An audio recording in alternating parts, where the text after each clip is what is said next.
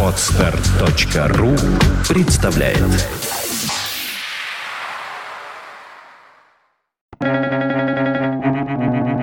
Свободное радио Компьюлента Жизнь тасует нас как карты, и только случайно, и то ненадолго мы попадаем на свое место. Максим Горький.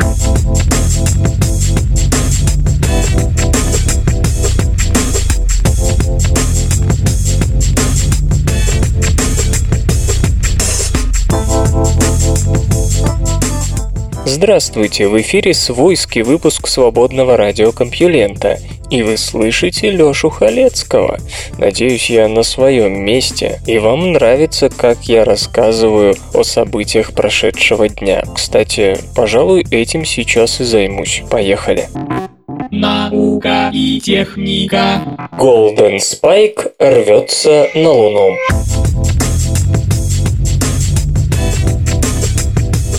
Джеффри Гриффин, председатель совета директоров компании Golden Spike, заявил о начале эры коммерческой Луны. Сам стартап, о существовании которого мир узнал только вчера, 6 декабря, в честь 40-летия последнего пилотируемого полета на Луну, намерен сконцентрироваться на продаже регулярных лунных туров, рассчитанных на двух человек и стоящих примерно миллиард 400 миллионов долларов. Но это лишь пока.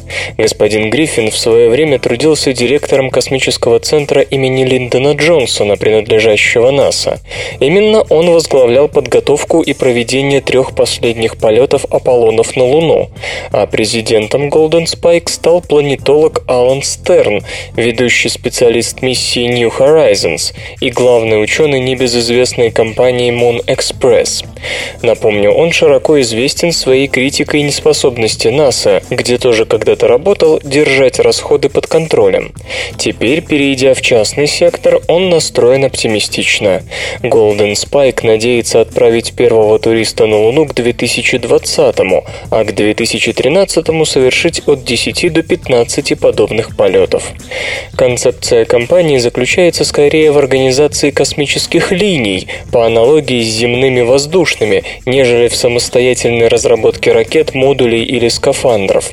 Поэтому среди возможных производителей возможных ракет-носителей называется и SpaceX, и один из партнеров Golden Spike – эксцентричная Armadillo Aerospace, возглавляемая Джоном Кармаком.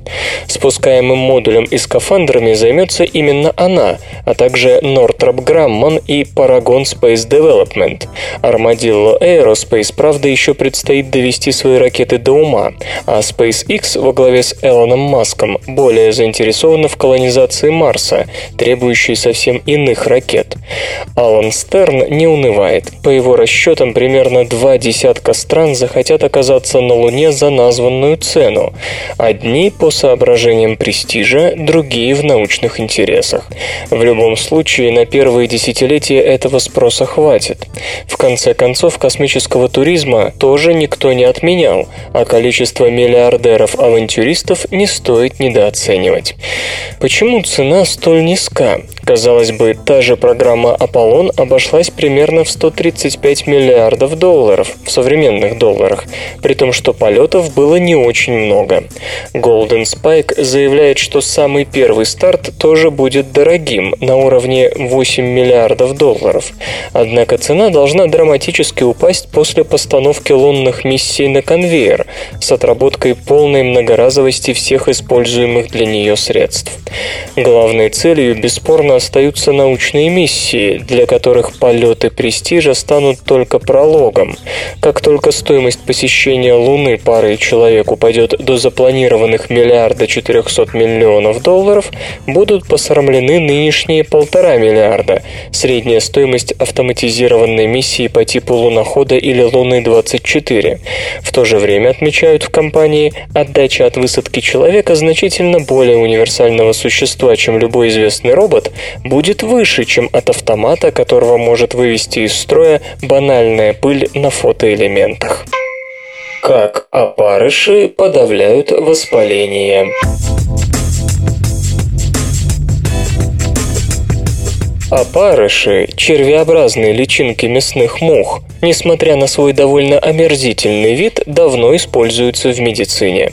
Еще во времена Наполеона врачи с помощью опарышей очищали рану от мертвой гниющей ткани. Черви съедали ее, оставляя здоровую ткань нетронутой. Причем опарыши не только очищали рану, но и препятствовали развитию воспаления в месте ранения. Червей продолжали использовать вплоть до Первой мировой войны, но затем началось бурное развитие антибиотиков, и про опарышей забыли. Вновь о них вспомнили уже в 90-е. К этому времени бактерии научились сопротивляться антибиотикам, и требовались новые, а на самом деле хорошо забытые старые методы, чтобы обеззараживать раны. При этом, несмотря на огромное число свидетельств того, что опарыши подавляют воспаление, ученые не знали, как они это делают. Чтобы внести в эту загадку хоть какую-то ясность, исследователи из медицинского центра при Амстердамском свободном университете смешали жидкость, секретируемую опарышами, с образцами крови людей. Как они пишут на страницах Wound Repair and Regeneration, секрет опарышей сильно снижал уровень белков системы комплемента, одного из главных орудий иммунитета. Система комплемента атакует бактериальные клетки и стимулирует воспалительную реакцию. Под действием белков комплемента базофилы и другие иммунные клетки выбрасывают гистамин, брадикинин и другие вещества, медиаторы воспаления. В некоторых случаях в крови здоровых людей опарыши подавляли уровень белков в системе комплемента почти на 100%. Конкретными мишенями мишенями оказались два белка – Си3 и Си4, которые после добавления секрета опарышей оказывались в расщепленном виде. В образцах крови, взятых у послеоперационных больных, чьи хирургические раны только начали заживать, подавление системы комплемента составило от 19 до 55%. При этом исследователи особо отмечают, что вещество, выделяемое опарышами, может храниться очень долго без потери противовоспалительных свойств. Его проверяли на эффективность после месяца хранения, и эффект был тот же. Еще более любопытно то, что прогрев в кипящей воде только усиливал свойства секрета. Подавлять иммунитет опарышам необходимо. Без этого они не смогли бы спокойно жить и питаться мертвыми тканями, подвергаясь постоянным атакам иммунной системы. Воспаление, как известно, процесс трудноуправляемый и энергозатратный, так что, успокаивая иммунитет, личинки мясных мух делают хорошо не только себе, но и тому, в чьей ране живут.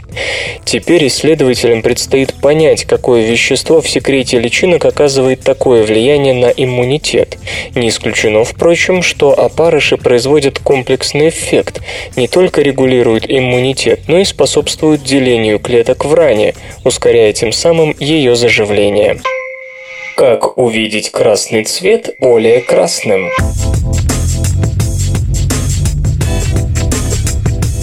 Цветное зрение практически всех животных обеспечивается специализированными химическими веществами – хромофорами, которые, уютно расположившись внутри белковых молекул, адсорбируют свет видимого диапазона. Считается, что структура протеиновой молекулы гнезда в значительной степени определяет абсорбционный спектр сидящего внутри хромофора, а ее строение может сильно варьироваться от вида к виду, что, по-видимому, влечет за собой различные различные особенности восприятия цветов. Основной зрительный пигмент сетчатки человеческого глаза зовется родопсином. Он состоит из белка апсина и хромофора ретиналя. Этот комплекс транслирует поглощенный свет в сигнал, который интерпретируется головным мозгом. Сам хромофор проявляет чувствительность к диапазону длин волн от 560 нанометров красный до 420 нанометров синий. Максимум Максимум же поглощения зрительного пигмента приходится на 500 нанометров, зеленый. Для того, чтобы лучше понять химию цветного зрения, сотрудники Мичиганского университета провели серию мутаций, меняющих структуру апсина. Оказалось, что такие мутации вызывают изменения не только в структуре, но и в электрических свойствах зрительного протеина, что в свою очередь немедленно сказывается на ширине абсорбционного спектра, заключенного в белок ретиналя. В результате бурной исследовательской деятельности ученые создали 11 искусственных вариаций структуры природного апсина и, обратившись к спектрофотометрии, определили ширину поглощаемого диапазона волн для каждого из образцов полученных родопсинов. Оказалось, что хромофор внутри одного из 11 мутантных апсинов стал способен абсорбировать красный свет с длинами волн вплоть до 644 нанометра, что совсем близко к инфракрасному диапазону, начинающемуся с 750 нанометров. Таким образом, спектрометр дает понять, что при случайной мутации обычный человек вполне может приобрести чувствительность к более широкому диапазону волн. Но что на это скажет головной мозг? Вполне возможно, его величество попросту проигнорирует необычную способность, и никто никогда не узнает о ее существовании. Тем не менее, ученым удалось доказать давнюю гипотезу о прямом влиянии структуры апсина на чувствительность заключенного в него хромофора. Станут ли американские горки японским общественным транспортом?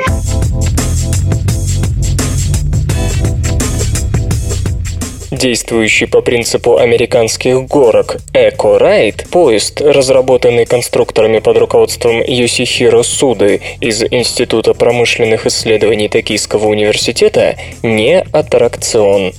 И показатели его поначалу не столь впечатляют, как у самых крутых горок мира, где скорость может достигать 200 км в час. Но на то есть причина. Цель разработки не скорость, а экономичность. На каждые 10 метров высоты высоты относительно своей точки назначения, где поезд поднимается вверх автоматически подъемником, он может проехать 400 метров, используя только силу гравитации. Если же вместо 60 км в час, спускаясь с горки, поезд будет иметь 200 км в час, он проедет не так много. Почему? После 60 км в час трение о рельсы нарастает лавинообразно.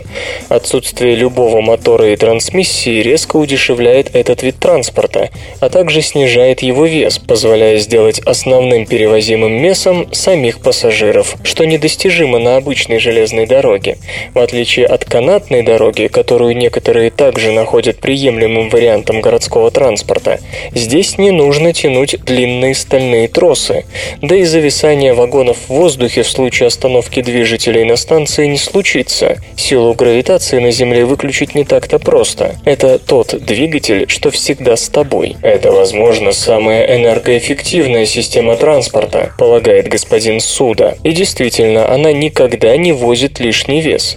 При нагрузке в 50% от максимальной мощности расходы на один пассажира-километр обещают равными 226,8 килоджоулей, что втрое ниже, чем у автобуса на установившемся режиме, а также вдвое, чем у обычного поезда. Кроме того, не нужен выкуп выкуп земли и сокращение дорожной сети. Трассу можно проложить над шоссе и частично пешеходными тротуарами. При таких параметрах EcoRide имеет пропускную способность в 2-2,5 тысячи человек в час и среднюю скорость в 20-30 км в час при минимальном радиусе поворота в 15 метров и предельном угле подъема в 13%. Скорость низковата, но ведь это именно средняя скорость с учетом всех остановок. Иными словами, из конца в конец Москвы в домедведевских границах такой вид транспорта проехал бы за 1 час 20 минут. Недурно, правда? Уже сегодня несколько японских муниципалитетов заинтересовались системой, и среди них есть те, что расположены в регионах, затронутых прошлогодними землетрясениями и цунами, в частности Тохаку, основной индустрией которого до событий 2011 года был туризм. Испытательный трек в городе Тиба, центре одноименной префектуры, действительно выглядит привлекательно для туристов. А как быть с ценовой привлекательностью для муниципалитетов-покупателей? Планируется, что стоимость такой линии, естественно двусторонней вместе с подъемником стандартного типа, цепь-трос, составит 20 миллионов долларов за километр. Дорого, только не для Японии. Здесь неизбежны меры против землетрясений, цунами и прочих красот японской природы, и они требуют более прочной конструкции. Другое дело, что в Японии то же самое можно сказать и про обычные дороги, для которых нужно прорубать туннели в горах и строить мосты через проливы, и все это при столь же строгом отношении к сейсмостойкости. Так, легкое метро здесь в 10 раз дороже названной суммы. Биз-биз-бизнес. Apple уступила лидерство на российском рынке планшетов.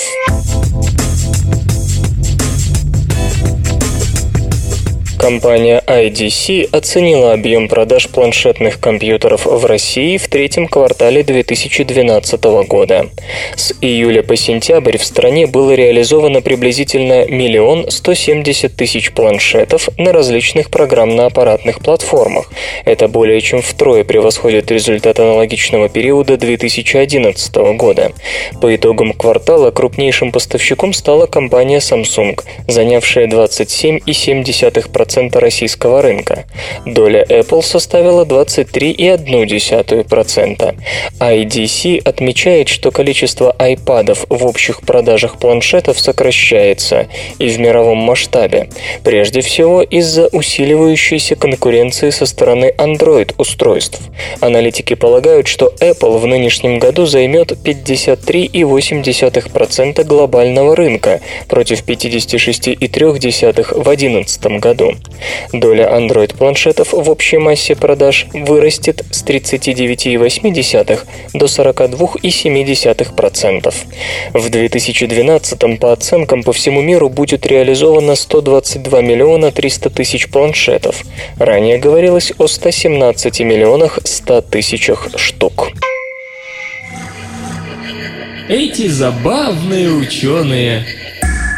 Макс Борн в свое время выбрал астрономию в качестве устного экзамена на докторскую степень. Когда он пришел на экзамен к известному астроному-физику Шварцшильду, тот задал ему следующий вопрос. «Что вы делаете, когда видите падающую звезду?» Борн, понимавший, что на это отвечать надо так, «Я бы посмотрел на часы, заметил время, определил созвездие, из которого она появилась, направление движения, длину светящейся траектории и затем вычислил приблизительную траекторию. Не удержался удержался и ответил «Загадываю желание». Наука и техника. Спиральная галактика NGC 922 оказалась кольцеобразной.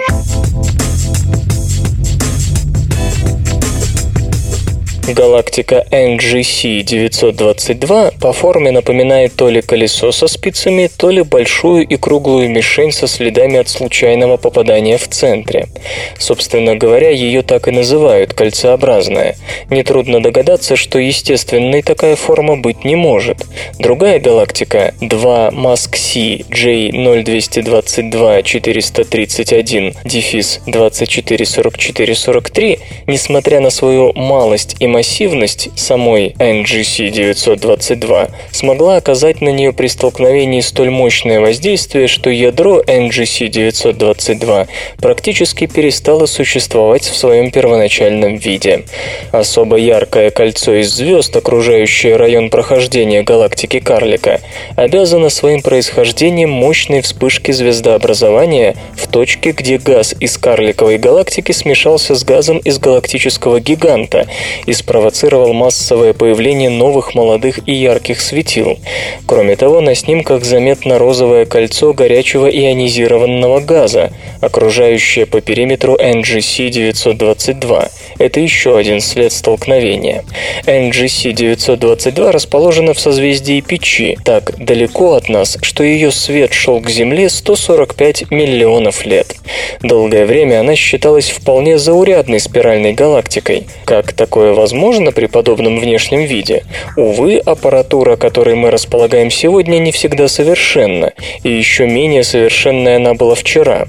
Лишь нынешним широкоугольным камерам высокого разрешения WFC-2 и WFC-3 космического телескопа Хаббл удалось обнаружить на окраинах NGC 922 характерное кольцо из молодых и ярких звезд, считающееся отличительным признаком кольцеобразных галактик. Серия дополнительных наблюдений при помощи Хаббла и космического рентгеновского аппарата Чандра в областях, находящихся вне поля зрения Хаббла, позволила найти второго участника этого столкновения галактических масштабов.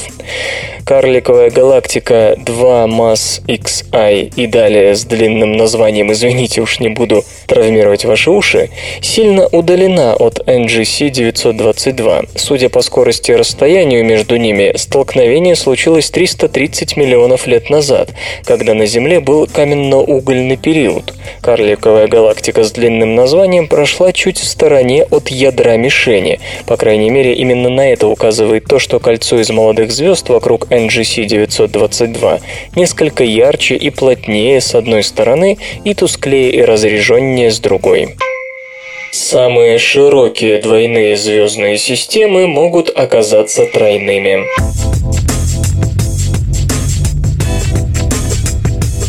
Долгое время астрономическое сообщество не понимало, как могли сформироваться звезды, составляющие так называемые широкие двойные звездные системы, участники которых разделены, скажем, 15 тысячами астрономических единиц, например, Альфа и Проксима Центавра.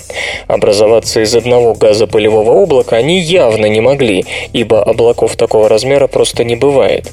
Кроме того, у отдельных широких двойных случаются расстояния, превышающие дистанцию дистанцию между Альфой Центавра и Проксимой, скажем, между Фомальгаутом Альфа южной рыбы и TW южной рыбы 9 десятых световых года, то бишь чуть ли не 57 тысяч астрономических единиц. И уж такого газопылевого облака не может быть совершенно точно. Группа американских астрономов под руководством Бо Рейпурта из Гавайского университета в Мануа сообщает о результатах предпринятого моделирования. Для образования устойчивой широкой двойной звезды нужна третья. Таким образом, системы вроде Южной Рыбы и Центавра, в которых звездные пары разделены значительными расстояниями, формируются исключительно в результате сложной эволюции тройных систем.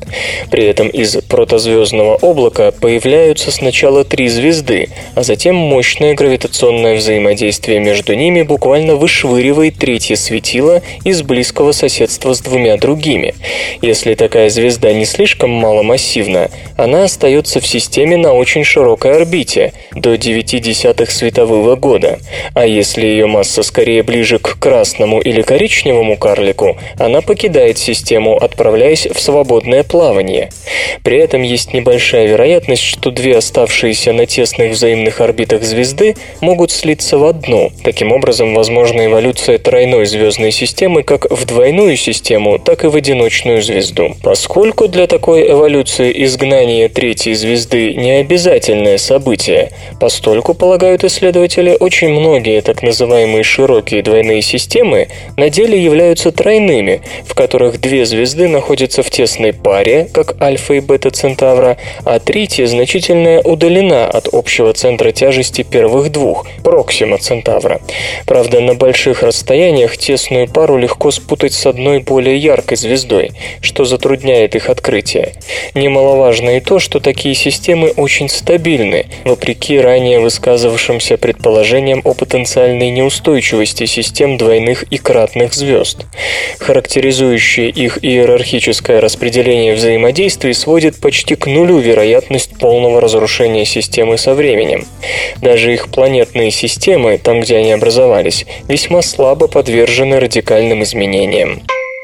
Идет реконструкция гигантского саркофага фараона Мернептаха.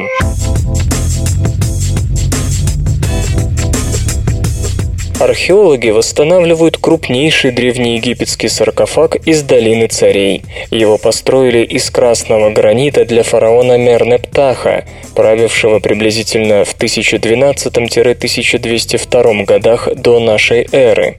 Он известен прежде всего победами над ливийцами и разгромом народов моря в грандиозной битве на суше и на море. Кроме того, во время нападения на Левант он столкнулся с народом Израиль. Это первое упоминание данного этнонима, или, возможно, топонима в истории. Когда фараон скончался, его мумию спрятали в четырех каменных ящиках, вложенных один в другой. Археологи восстанавливают самый внешний из них, длиной 4 метра, шириной 2 метра 30 сантиметров и высотой 2,5 метра. Он был ярко раскрашен и имел крышку, которая сохранилась нетронутой. Руководитель проекта Эдвин Брок из Королевского музея Онтарио, Канада, полагает, что саркофаги, скорее всего, были доставлены в гробницу уже вложенными друг в друга с царской мумией внутри. Дыры в шахтном входе указывают на своего рода канатную блочную систему, с помощью которой саркофаги оказались в гробнице. Войдя в погребальную камеру, рабочие обнаружили, что саркофаги не проходят.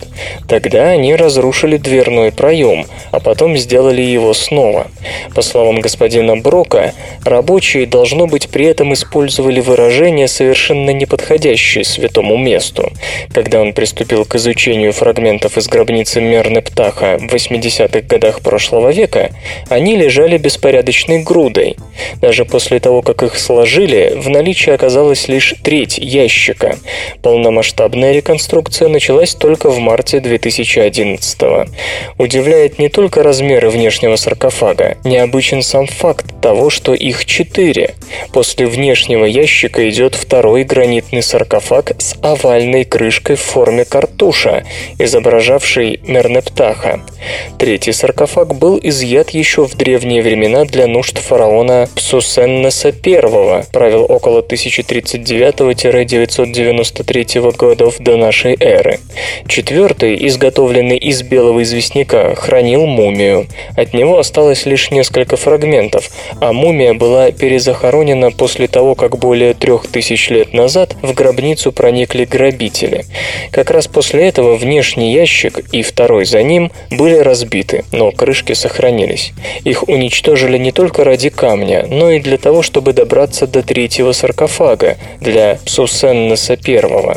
Сначала гранит раскалили на огне, а потом быстро остудили водой, чтобы придать ему хрупкость. Почему Мернептах построил себе гигантский саркофаг, неизвестно. Другие фараоны тоже лежали в нескольких ящиках, но четыре – это явный перебор. Господин Брок указывает на то, что отец Мернептаха, Рамсес II и дед Сити I оба великие строители, были похоронены в одном саркофаге из белого известняка каждый. Возможно, свет на загадку способны пролить изображения на саркофагах Мернептаха. Они иллюстрируют два произведения, рассказывающие о ночном путешествии солнечного божества – книгу «Врат» и «Амдуат». Книги разделены на 12 глав или часов.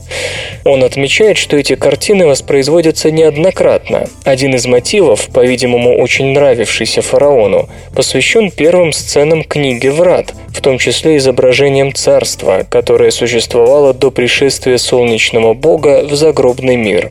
Возможно, повторяя эти магические картинки, Мернептах надеялся обеспечить себе воскресение в лучшем мире.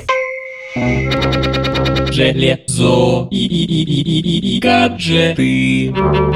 Тим Кук. Современное телевидение. Пережиток прошлого.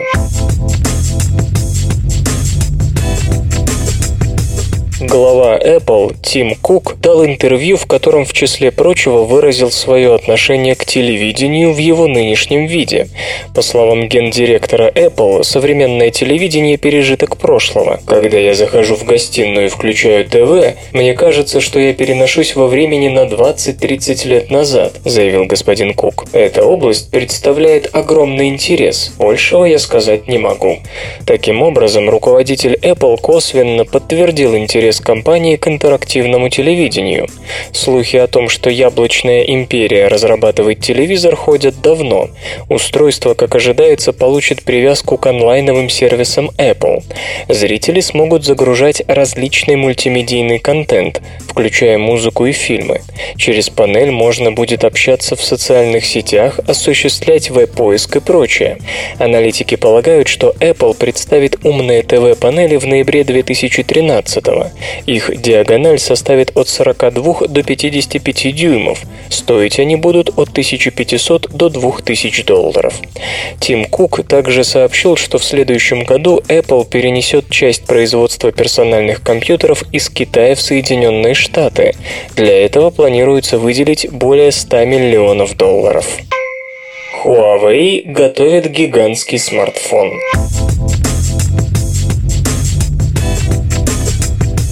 Вице-президент компании Huawei Юй Чен Дун сообщил, что компания работает над гибридом смартфона и мини-планшета, который должен стать конкурентом Samsung Galaxy Note 2.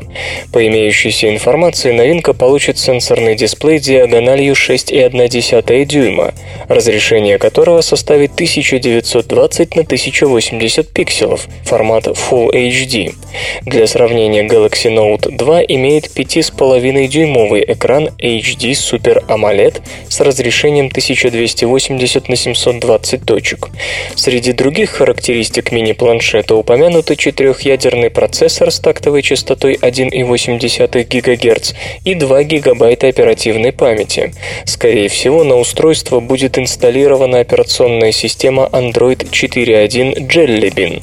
В целом, по заявлениям господина Чендуна, разрабатывающийся гаджет будет выигрывать у Galaxy Note 2 по производительности, дизайну, качеству дисплея дисплея и времени автономной работы. Не исключено, что его покажут на выставке Consumer Electronics Show 2013. По оценкам Гартнера, Huawei является шестым производителем сотовых аппаратов в мире.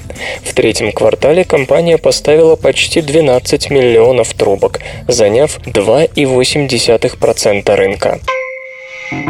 Музычный перапынок.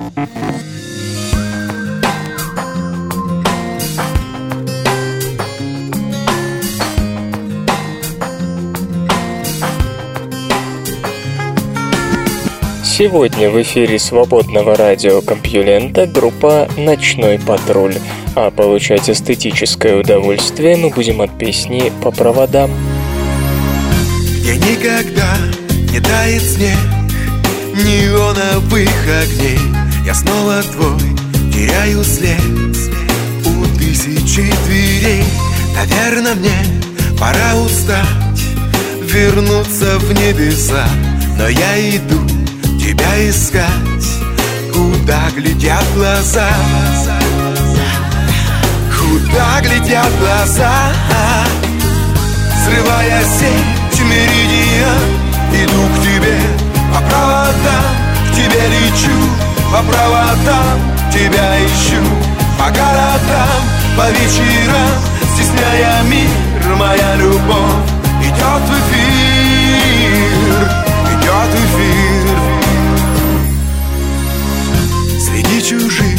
созвездий лиц Мне странно и темно Я из нолей и единиц.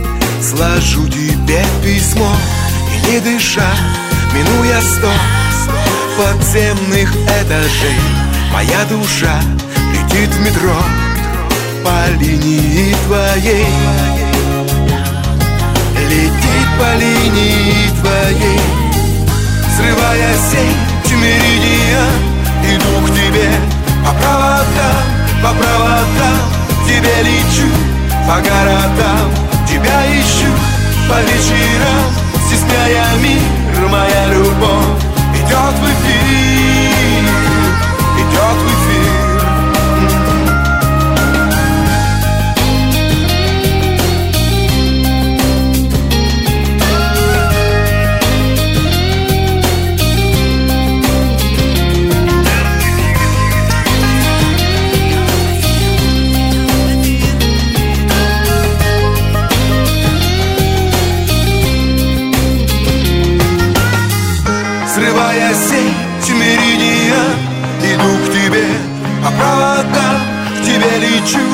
по проводам Тебя ищу. По городам, по вечерам Стесняя мир, моя любовь. Идет в эфир, идет в эфир.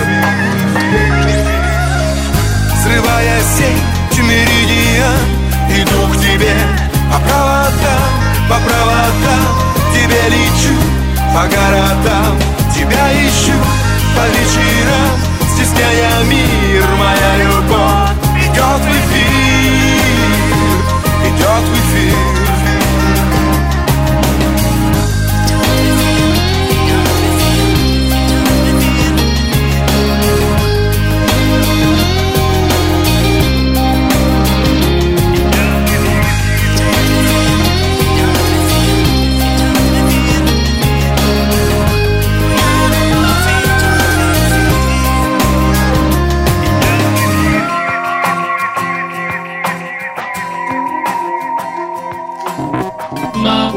и техника. Генетика подтвердила индийское происхождение цыган.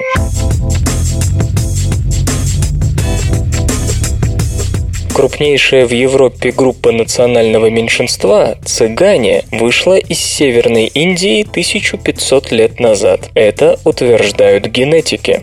В средние века считалось, что цыгане пришли из Египта. Эту сказку некоторые из них рассказывают до сих пор, считая себя потомками древних египтян. Несмотря на расцвет генетики и активное изучение корней всех европейских народов, в том числе евреев, до сих пор 11 миллионов цыган в целом оставались в стороне. Исправить оплошность решили Давид Камас из Института эволюционной биологии Университета Помпео Фабра, Испания, и его коллеги. Лингвистические исследования и небольшие генетические студии уже дали понять, что цыгане родственны индусам. Для подтверждения этой идеи и обнаружения дополнительных деталей миграции ученые сравнили сегменты всей ДНК 13 групп цыган цыган и представителей других народов. Впервые цыганский геном подвергся рассмотрению целиком.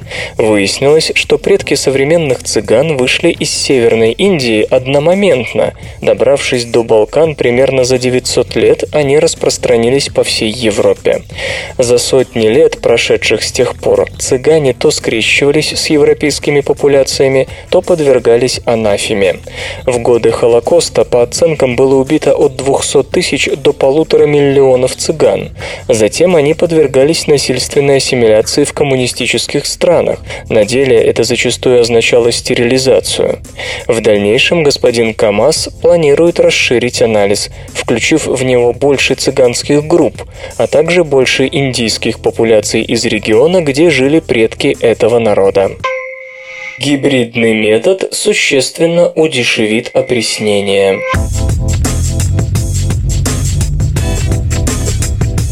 Альберт Янсен, специалист из Нидерландской организации прикладных научных исследований, полагает, что развиваемый его компанией метод гибридного опреснения, сочетающий осмос и дистилляцию, может резко снизить стоимость процесса, серьезно ограничивающую сегодня доступ к пресной воде в странах третьего мира.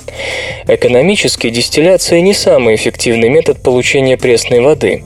В самом деле испарение с последующей конденсацией требует требует уйму энергии.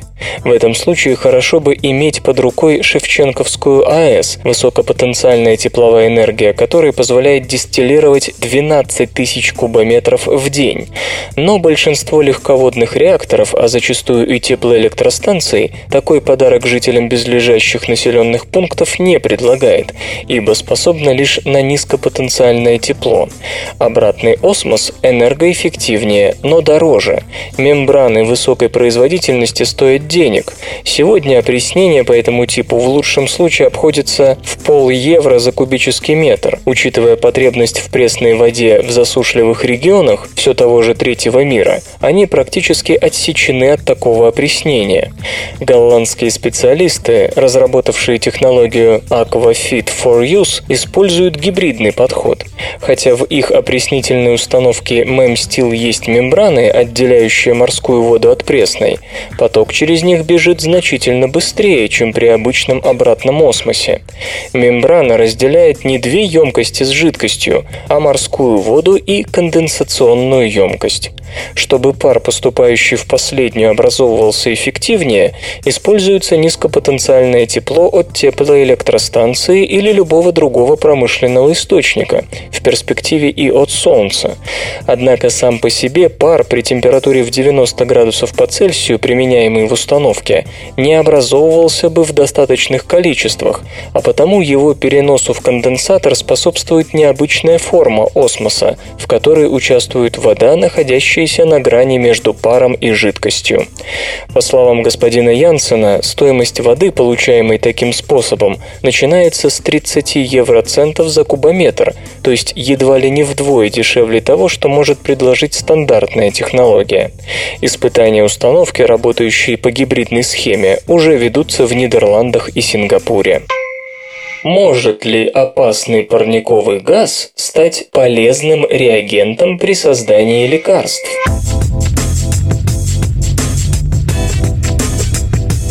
Благодаря безумной популярности тефлона и покрытий на его основе, которые используются, кажется, абсолютно везде, от сковородок до бронебойных пуль, количество фтороформа, бесполезного побочного продукта синтеза тефлона, только увеличивается.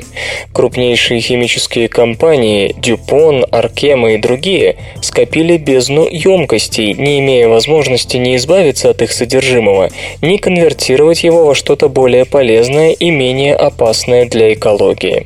К слову сказать, фтороформ обладает парниковым потенциалом, который в 11 700 раз превосходит таланты диоксида углерода.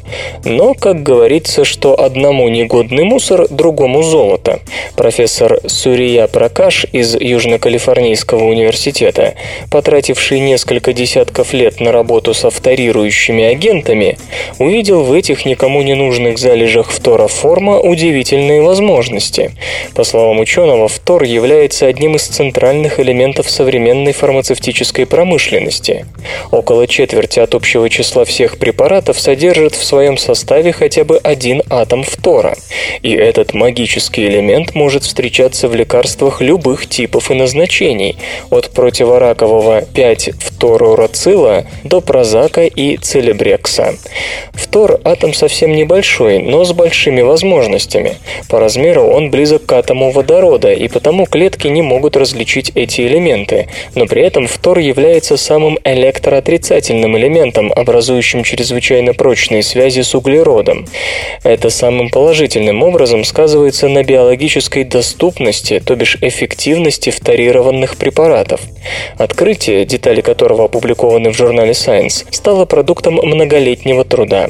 Двигаясь методом проб и ошибок, ученые наконец-то сумели найти те условия, условия, которые позволяют проводить прямое трифторметилирование, используя близкие к стехиометрическим количества фторформа C-фтор-3H в обычных органических растворителях, таких как эфир и толуол. Созданный исследователями протокол применим для самого широкого круга электрофилов на основе кремния, бора, серы и, конечно же, углерода.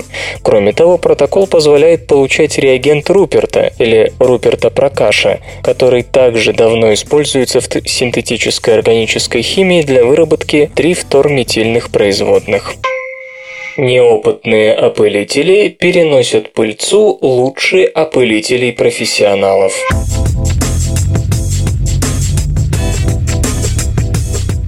Кажется очевидным, что чем дольше дружит растение и опылитель, насекомое, зверь, птица, тем лучше происходит опыление. За время совместной эволюции у опылителя появляются все более совершенные уловки, чтобы собирать нектар и пыльцу, а растение все лучше приспосабливается к своему коллеге. Зоологи из Калифорнийского университета в Санта-Крусе обнаружили, что это правило имеет интересное исключение. Они изучали повадки двух видов летучих мышей – бледного гладконоса и одного из листоносов сюсюра. Листонос принадлежит к большой группе нектароядных рукокрылых, которые играют большую роль в опылении, особенно в тропиках. Гладконос, наоборот, относится к группе преимущественно насекомоядных летучих мышей, не ловящих добычу на лету, а берущих ее с поверхности земли или растений.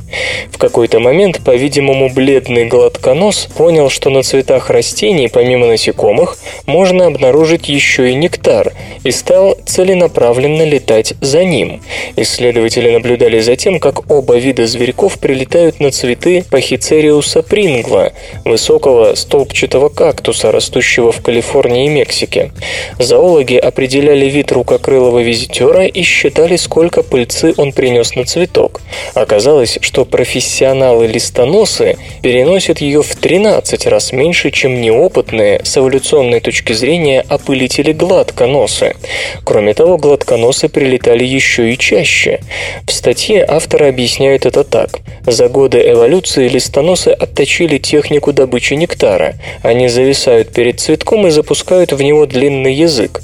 Гладконосы, которые нектар распробовали не так давно, просто плюхаются на цветок, залезая в него с головой, как если бы искали насекомых. Они буквально купаются в пыльце и, естественно, переносят ее больше, чем зависающие перед цветком листоносы. Кроме того, последние еще и слизывают пыльцу, налипшую на морду и тело, что снижает эффективность этих профессиональных опылителей. В целом, оспаривать значение листоносов никто не собирается. Они действительно играют огромную роль в опылении растений. Однако в некоторых случаях они уступают опылителям-новичкам. Стоит также заметить, что там, где растут вышеупомянутые кактусы, листоносы склонны мигрировать, тогда как гладконосы живут более или менее оседло. Так что в итоге для растений предпочтительными опылителями оказываются те, кто начал заниматься этим совсем недавно и еще не научился, так сказать, оптимизировать процесс к собственной выгоде. Железо и гаджеты. Intel продолжит выпуск LGA процессоров.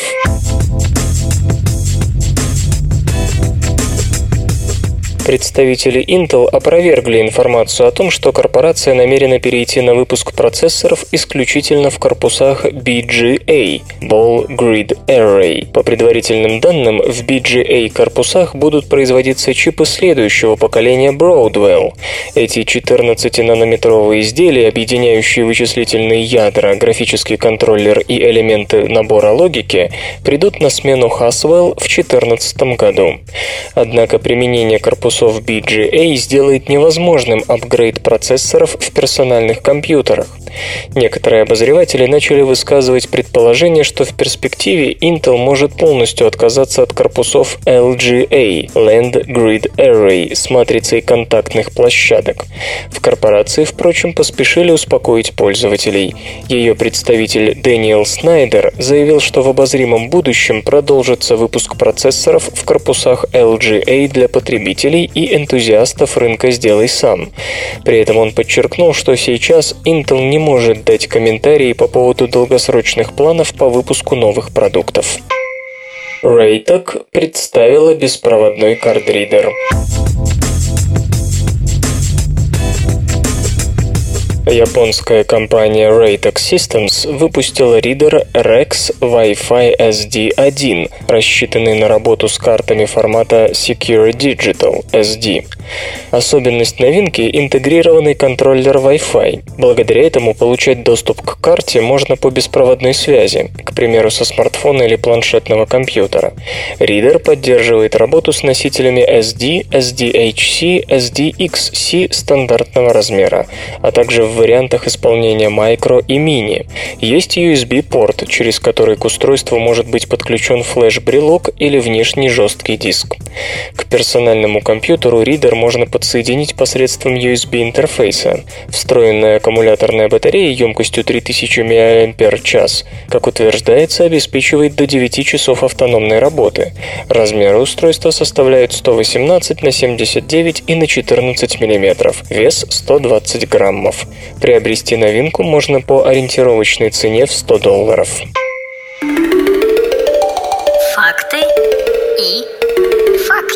Знаете ли вы, что ступенчатая пирамида Джосера в Саккаре, Египет, самая древняя пирамида в мире? Ее построил Имхотеп, придворный архитектор Джосера, во времена Третьей династии, около 2630 года до нашей эры. Высота пирамиды 62 метра, и это первая известная нам египетская гробница, целиком построенная из камня. Самая большая пирамида в мире и самый большой памятник – это пирамида Кецалькоатль в Чулула Равадива в 101 километре к юго-востоку от Мехико, Мексика. Ее высота 54 метра, площадь основания 18,2 га. Объем пирамиды оценивается в 3,3 миллиона кубических метров. Для сравнения, объем пирамиды Хеопса в Гизе, Египет 2,4 миллиона кубических метров. Наука и техника. Как сделать ложь неотличимой от правды?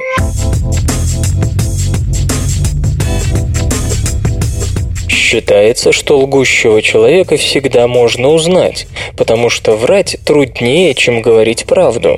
Лгущий запинается, сбивается, дольше собирается с мыслями и так далее. Когда человек собирается соврать, у него в голове возникает конфликт между двумя утверждениями, истинными и ложным, и нужно время, чтобы подавить автоматическую готовность изречь истинный ответ и выбрать вместо него ложный.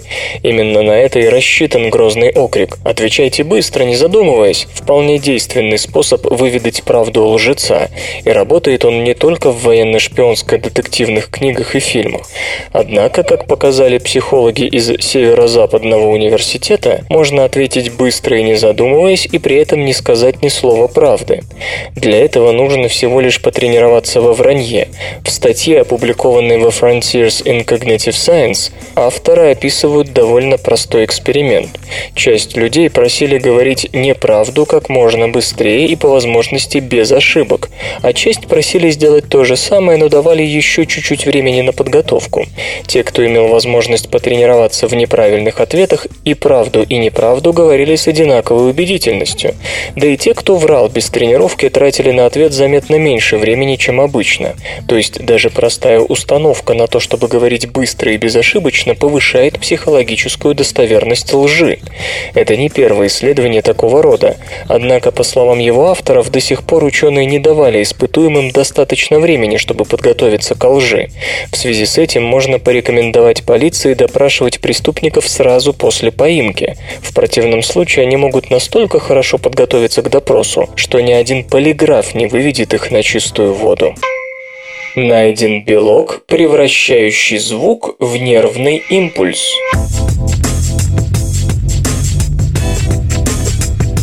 Путь звуковой волны от ушной раковины до мозга сложен и осуществляется с помощью множества анатомических структур и молекулярных механизмов. Сначала, как всем известно, звуковые колебания от барабанной перепонки передаются на систему слуховых косточек, стремя, молоточек и наковальню. Эти слуховые косточки транслируют колебания жидкости, заполняющей улитку внутреннего уха. Колебания достигают кортиева органа, усеянного чувствительными волосковыми клетками.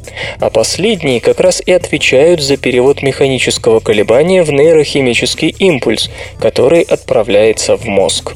Но как именно происходит превращение колебаний волосков в импульс? Об этом наука долгое время могла только догадываться. То есть было понятно, что тут действуют ионные каналы, которые открываются в ответ на движение волосков и меняют поляризацию мембраны. Но что за молекулярный механизм управляет активностью каналов? Генетические исследования отчасти помогли выяснить, какие белки участвуют в этом процессе, но его механизм оставался неясным, а равно и то, как дефекты в этих белках обуславливают разные формы глухоты. Исследователи из Института Скрипса заявляют, что нашли белок, который играет ключевую роль в превращении механического колебательного сигнала в электрохимический. Им оказался белок TMHS из группы трансмембранных тетроспанов. TMHS участвует в сложном молекулярном комплексе, который соединяет между собой верхушки волосков чувствительных слуховых клеток. Об этой его роли было известно давно, однако на этот раз ученые обнаружили, что у белка есть еще одна функция. В зависимости от силы механического колебания он регулирует активность ионного канала. Если TMHS нет, нет и передачи сигнала, а следовательно мозг ничего не слышит. Результаты подтвердились как в экспериментах с отдельно взятыми клетками, так и в опытах на животных. Более того, исследователям даже удалось восстановить слух у глухих от рождения мышат, включив у них этот ген. Возможно, в недалеком будущем такими же генетико-терапевтическими методами можно будет лечить глухоту и у человека, по крайней мере, некоторые ее формы. Тестостерон управляет ростом нервов в молочной железе.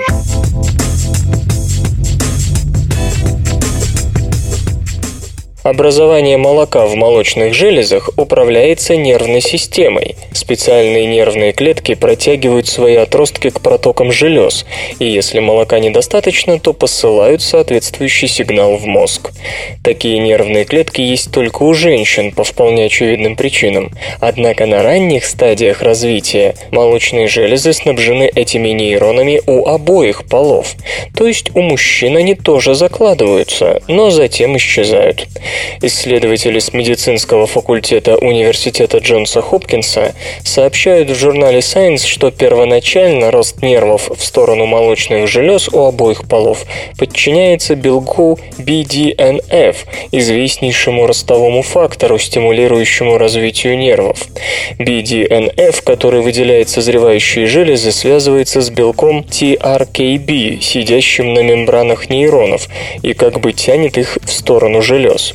Что же происходит дальше? У самцов, а опыты проводились на мышах, поэтому лучше говорить не о мужчинах, а о самцах. Так вот, у самцов нейроны, протянувшиеся к протокам молочных желез, не отмирают, как можно было бы ожидать, а втягивают свои отростки. Со стороны это выглядело так, как будто нейроны перестали получать сигнал к росту. Между тем, согласно результатам экспериментов, уровень обоих белков и ростового фактора BDNF и его рецептора TRKB оставался прежним. Как оказалось, гормон тестостерон, появившись в молочной железе, побуждал ее клетки синтезировать вариант рецептора TRKB. То есть теперь синтезируемый молочной железой фактор роста перехватывался собственным же рецептором и просто не доходил до TRKB, сидящего на нейронах. Вот так у самцов и, очевидно, у мужчин молочные железы остаются без нейронных осведомителей, а потому реагировать на отсутствие молока мозг самцов не может. С медицинской точки зрения эти сведения пригодились бы, например, в тех случаях, когда надо простимулировать образование молока у женщин или же ограничить рост молочных желез у мужчин. Однако у полученных результатов есть одна особенность. По словам авторов, это первый случай, когда удалось увидеть влияние полового гормона на рост нейронов. Можно предположить, что одной лишь иннервацией молочных желез желез его действие не ограничивается. И тогда возникает вопрос, а не могут ли половые гормоны, не только мужские, участвовать в формировании мужских и женских нейронных цепей в самых высших корковых центрах мозга? Новые антикоагулянты помогут в борьбе с метастазами.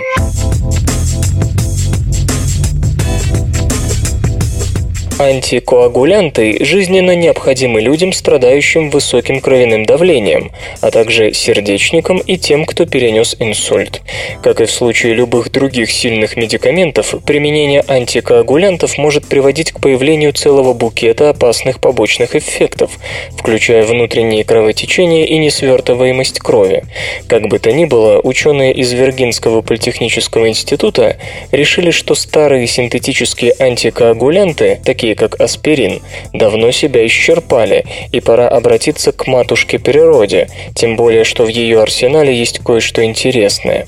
Чтобы изучить терапевтическую роль природного белка Disabled-2, который препятствует образованию тромбов в крови, ученые создали микрожидкостное устройство, успешно эмулирующее условия кровотока в венах.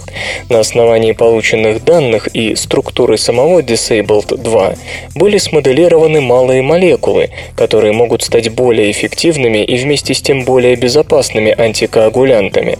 Результаты исследований опубликованы в Journal of Biology Chemistry. По словам ученых, полученные вещества обладают несколькими принципиальными преимуществами, включая многосторонность воздействия, специфичность и быстрый вывод из крови после того, как терапевтическое действие препарата прекратилось. А поскольку антикоагулянты доставляются наночастицами, они способны проходить незамеченными мимо зоркого ока иммунной системы и не вызывают побочных эффектов. Кроме того, новые препараты могут сказать свое веское слово и в лечении онкологических заболеваний. Когда метастазы опухоли путешествуют по кровеносной системе, иммунитет не распознает их враждебность, что происходит в основном из-за тромбоцитов, покрывающих такие клетки. Препарат же удаляет тромбоциты с поверхности метастазов, сдавая их иммунной системе. Таким образом, новые антикоагулянты могут стать основой терапевтических противораковых вакцин. Свободное радио Компьюлента.